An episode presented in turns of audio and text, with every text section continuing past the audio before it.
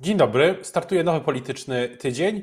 Jesteśmy, Zjednoczona Prawica jest już po kolejnej rundzie rozmów. No, do szczepienia mogą rejestrować się też kolejne e, roczniki. No i pytania, co, pytanie, co dalej, co z gospodarką i jej odmrożeniem. Państwa i moim gościem będzie dzisiaj Radosław Fogiel, wicerzecznik PiS. Dzień dobry, Michał Kolanko. Dzień dobry, witam serdecznie.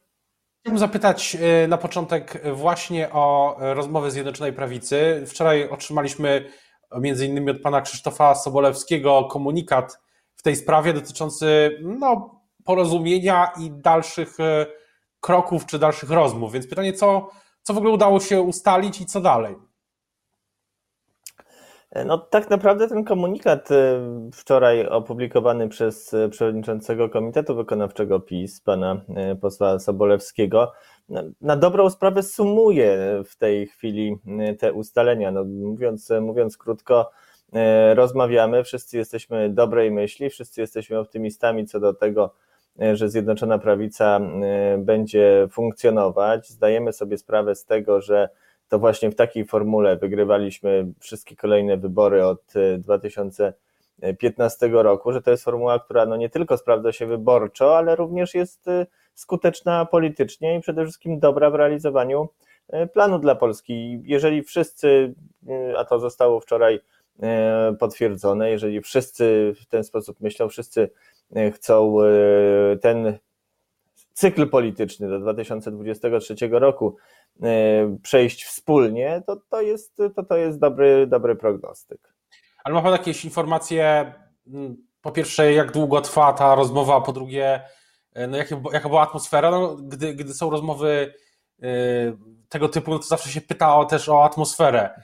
Bo czy, czy była na przykład szczera, albo konstruktywna, albo jeszcze jakaś inna? Bo myślę, że, że, że, że ludzie się tym interesują. Zwłaszcza, że to spotkanie no, nie od, wcześniej przez wiele, wiele tygodni, jak pan doskonale wie, chyba nawet wiele miesięcy nie było takiego spotkania. E, myślę, że rzeczywiście słowo konstruktywna jest tutaj e, właściwe, jeśli chodzi o atmosferę tego spotkania, bo e, no, rzeczywiście no, nie jest przecież jakąś straszliwą tajemnicą, że na przestrzeni ostatnich kilku, no nawet może kilkunastu tygodni pewne, e, pewne różnice zdań, czy czasami co do spraw ważniejszych, czasami co do spraw mniej ważnych w łonie Zjednoczonej Prawicy się pojawiały. No, tego typu spotkania, rozmowy są na pewno oczyszczające, pozwalają, pozwalają oczyścić przedpole właśnie i i, i rozmawiać o tych sprawach naprawdę ważnych. No, przed, nami, przed nami ich jest wiele. Wspomniany e, program e, szczepień, który e, jeśli wszystko będzie szło zgodnie z planem, pozwoli już wkrótce, mam nadzieję, na odmrażanie gospodarki, ale również życia społecznego. No, kwestia funduszu odbudowy i środków unijnych, no to jest przecież ponad 700 70 miliardów e, złotych e, dla Polski, no, które rzeczywiście mogą, e, mogą być niesamowitym kołem zamachowym gospodarki, naszego rozwoju, tego jak będziemy doganiać kraje bardziej rozwinięte od nas. Okej, okay, ale czy, czy, będzie na przykład kolejne spotkanie w tym tygodniu, czy będzie jakiś aneks do umowy koalicyjnej, czy jej że negocjacja w kolejnych turach rozmów? Jaki jest plan na ten tydzień w ogóle polityczny? Rozmowy oczywiście będą e, kontynuowane. E, co do e, ewentualnej formuły dokumentów umowy koalicyjnej, to sprawa jest otwarta, czy ta, która jest, jest wystarczająca, czy być może będzie, będą potrzebne jakieś zmiany redakcyjne, mniejsze, większe. To wszystko się okaże. E, tak jak mówię, no, chcemy, chcemy dość szybko dojść do, do sytuacji, w której e, już e, wszystkie nieporozumienia są wyjaśnione i możemy sprawnie razem, tak jak to było do tej pory, pracować, wprowadzać, wprowadzać nasze rozwiązania po to, żeby, żeby nie tracić czasu, który jest, który jest cenny. A czy uważa Pan, że, albo czy inaczej, czy tematem rozmów była też kwestia funduszu odbudowy i głosowania w sprawie zasobów własnych Unii? No i kiedy to głosowanie będzie? Może są jakieś tutaj nowe informacje? Pamiętam, rzecznik Müller stwierdził niedawno, że rzecznik rządu, pan minister Müller, że to może być w maju. Czy, czy, czy, czy coś jest tutaj nowego? Bo to też to głosowanie też wzbudza duże emocje, jak pan dobrze wie. Oczywiście, e, nie tylko po stronie zresztą Zjednoczonej Prawicy, ale również po stronie opozycji, e, której część e, ma jakieś zapędy będące, i to, to, to, to cytuję tutaj polityków lewicy, byłych, byłych E, premierów, e, którzy, którzy mówią, że to no, byłoby krokiem w kierunku e, polexitu nawet, gdyby, gdyby Koalicja Obywatelska głosowała przeciw zasobom własnym całej Unii. No, nie chodzi o Polskę, chodzi o całą Unię. Hmm, oczywiście no, te, o tym też była mowa, bo była mowa o wszystkich istotnych sprawach.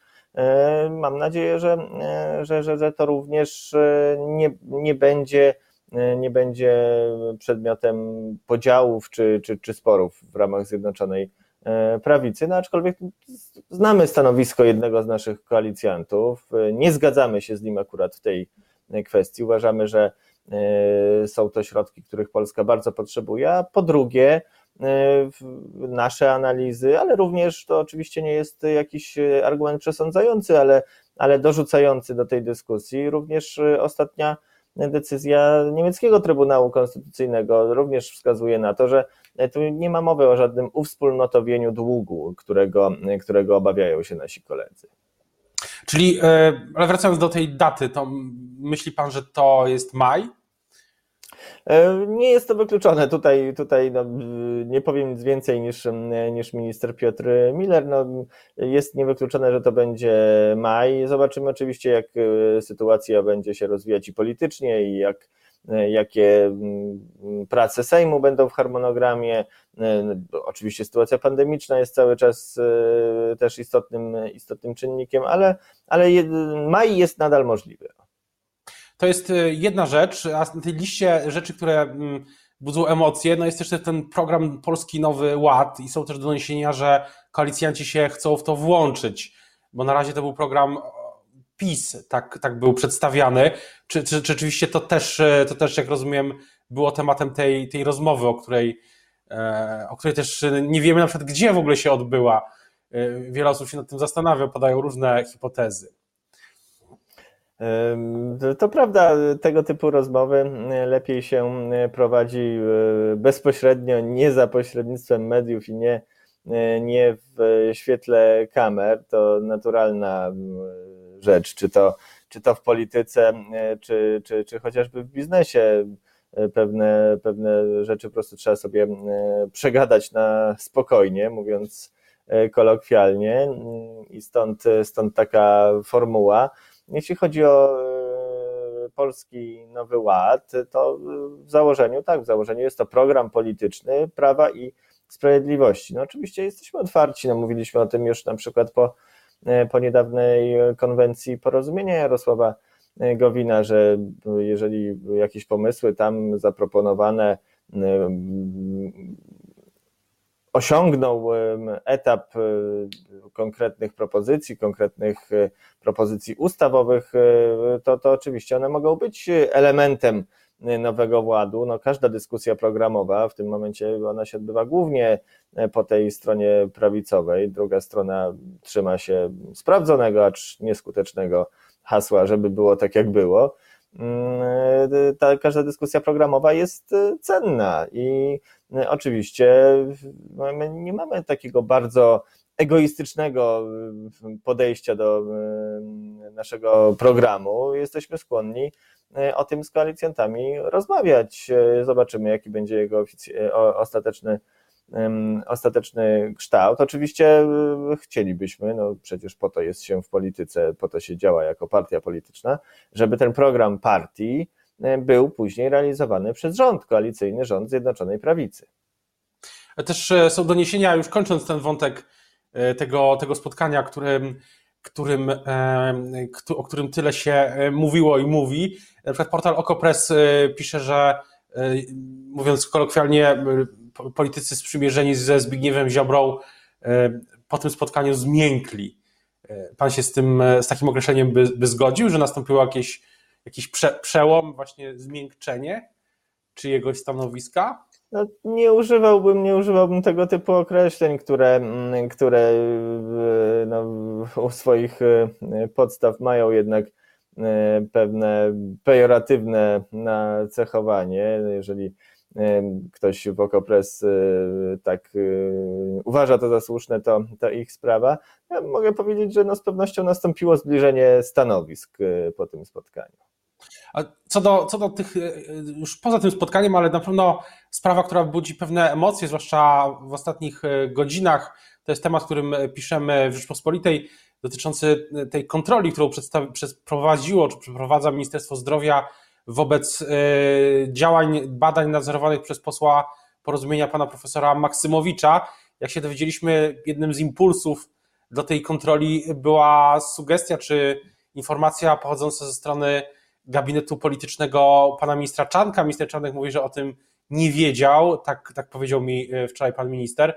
No i pytanie, czy, czy uważa pan, że to jest e, dobry mm, sposób, dobry sposób czy kierunek polityki, że ktoś do kogoś pisze z, z jakimiś informacjami, a nie tyle do, o kimś, kto jest y, no, ważnym członkiem koalicyjnej partii.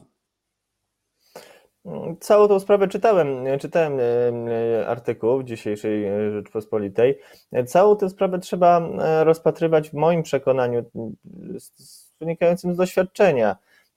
Jednak w pewnym oderwaniu od funkcji parlamentarnych, które aktualnie e, pełni pan profesor Maksymowicz, bo z tego, jak e, proszę mi prowadzić z błędu, jeżeli nie mam pełnej wiedzy, ale z tego, jak rozumiem, to jakieś informacje dotyczące działalności kliniki uniwersyteckiej, której szefem jest profesor Maksymowicz, dotarły po prostu do Ministerstwa Edukacji i Szkolnictwa E, wyższego i tam e, po prostu zostały e, przekazane. Zresztą, jak czytamy w artykule, było takie generalne, była taka generalna dyspozycja ministra Czarnka, że, że jeżeli są sprawy dotyczące właśnie takich kwestii, no one powinny być przekierowane do Ministerstwa Zdrowia, bo, bo to jest kompetencja Ministerstwa Zdrowia i mnie to zupełnie nie dziwi i tutaj żadnego drugiego dna bym się nie doszukiwał, bo e, również e, na przykład jeżeli do mnie do biura poselskiego trafia jakaś sprawa e, od, od obywateli, od wyborców, od, od nie wiem, samorządowców dotycząca, dajmy na to, Ministerstwa Kultury, a, albo Ministerstwa Edukacji właśnie, no my posłowie nie mamy e, kompetencji, żeby rozstrzygać w takich sprawach, to wtedy ja również, e, to jest, to jest naturalne, przekazuję zgodnie e, z właściwością taką sprawę, takie pismo do, do odpowiedniego ministerstwa, Ale... więc to jest jakby standardowa procedura administracji publicznej. No, chyba profesor Maksymowicz jednak się tego do końca tak jak rozmawiałem z panem profesorem, nie, nie spodziewał. Tak, tak to odczytałem. No cóż, no, to, to, to już są te, tego rodzaju odczucia, o których trudno mi mm, e, mówić. No, każdy z nas, każdy z nas pełniący rozmaite funkcje, no, podlega ocenom, procedurom i tutaj no, nie do końca rozumiem, no przecież chyba, chyba nie spodziewał się z kolei pan profesor Maksymowicz, że jeżeli jakieś, jakieś informacje, czy jakaś skarga w jakiejkolwiek to było formie trafi do, do instytucji publicznej, jaką jest ministerstwo, to no, że zostanie zignorowana, dlatego że dotyczy akurat polityka porozumienia. No to nie podejrzewam pana profesora w ogóle o coś takiego. No, to, to, powtarzam, to jest naturalna, naturalna procedura. Wpływa, wpływa kwestia dotycząca e, no, spraw związanych ze szkolnictwem wyższym, ale ponieważ specyfika e, tej instytucji, e, mówię o klinice uniwersyteckiej, jest taka, że podlega nie, nie Ministerstwu Nauki i Szkolnictwa Wyższego, tylko ministrowi zdrowia, no to została przekazana właśnie tam, gdzie, gdzie można o niej merytorycznie rozstrzygać. Na koniec chciałbym jeszcze zapytać e, o Rzeszów. E, to jest, e, opozycja się wyzłośliwia, pewnie pan to widział na Twitterze, nie tylko, że, że te wybory nie odbędą się w terminie, bo, bo Prawo i Sprawiedliwości nie idzie najlepiej. Czy to prawda? Oczywiście, że to nieprawda. Rolą opozycji, znaczy, no może nie, zawsze jest wyzłośliwiać się, ale z drugiej strony, z drugiej strony proszę, proszę uprzejmie, nikt nikomu przecież zabraniać nie będzie. No, wybory zgodnie z rekomendacją inspekcji sanitarnej E, w tym momencie no, nie mogą się odbyć. No po prostu to jest kwestia racjonalnej, to jest kwestia racjonalnej oceny e, sytuacji. No my jesteśmy tutaj dość e, konsekwentni, a ja przypomnę tylko, że kiedy rok temu mieliśmy wybory prezydenckie i, i całą narodową dyskusję na temat ich terminu albo sposobu ich przeprowadzenia, to mm, w momencie, kiedy, mm, kiedy był wyższy, mm, wyższy odsetek e, zachorowań i rozważaliśmy na przykład wybory korespondencyjne, to od opozycji słyszeliśmy, że nawet te wybory korespondencyjne są groźne, że, e, że to są koperty, które będą zabijać. No przecież to są cytaty z, z, z, z ważnych polityków opozycji, a dzisiaj, kiedy sytuacja na Podkarpaciu jest e, taka, jaka jest, jest rekomendacja przełożenia wyborów, no, opozycja nagle, nagle e, byłaby skłonna e, hajda naprzód, niezależnie od sytuacji epidemicznej, robimy wybory. No, to pokazuje tylko brak konsekwencji z ich strony.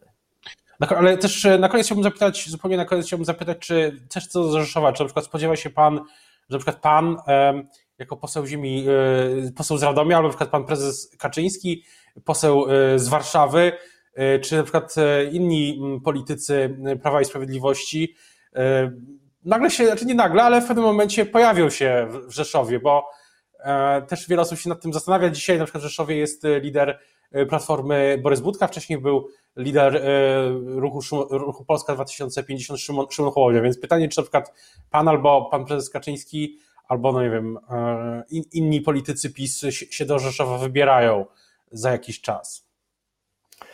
Trawestując e, słynne powiedzenie o moim zresztą rodzinnym mieście, mógłbym powiedzieć, że e, odpowiem po powrocie z Rzeszowa, ale mm, Cóż, no my oczywiście kibicujemy e, pani Ewie Leniart, e, ale to jest kandydatura szersza niż kandydatura Prawa i Sprawiedliwości. To jest e, kandydatura obywatelska, Komitet Wyborczy Wyborców, popierana przez rozmaite środowiska w samym Rzeszowie. I to przede wszystkim sama kandydatka i, i lokalni działacze, aktywiści prowadzą tę kampanię. My oczywiście nie, nie, nie ukrywamy, że jest nasze pełne wsparcie. Jeżeli e, będzie taka potrzeba, to, to mogą się i politycy mm, spoza e, regionu zaangażować, ale na razie jest tam wsparcie e, naszych i lokalnych działaczy, ale również liderów partyjnych pochodzących z tego, z tego regionu. No a przede wszystkim no pamiętajmy, to, to są wybory na prezydenta Rzeszowa, czyli, czyli wyborcy nie będą głosować na, na Radosława Fogla albo na Szymona Hołownię czy, czy Michała Kobosko, którzy tam ostatnio bardzo e, są aktywni e, i to nie my będziemy decydować o tym, czy Rzeszowski Zamek e, odzyska funkcję obronną, czy jej nie odzyska, tylko no to, to Rzeszowianie muszą wybrać prezydenta swojego miasta. O tym, co dalej w Rzeszowie i nie tylko, będziemy na pewno jeszcze wielokrotnie do tego wracać. Wybory na razie planowane są na drugą dekadę czerwca, kiedy będą to się pewnie wkrótce albo i nie przekonamy. Teraz bardzo dziękuję za rozmowę Państwa i moim gościem dzisiaj był Radosław Fogiel, wicerzecznik e, Prawa i Sprawiedliwości, e, poseł Prawa i Sprawiedliwości. Dziękuję bardzo. Dziękuję serdecznie, miłego dnia.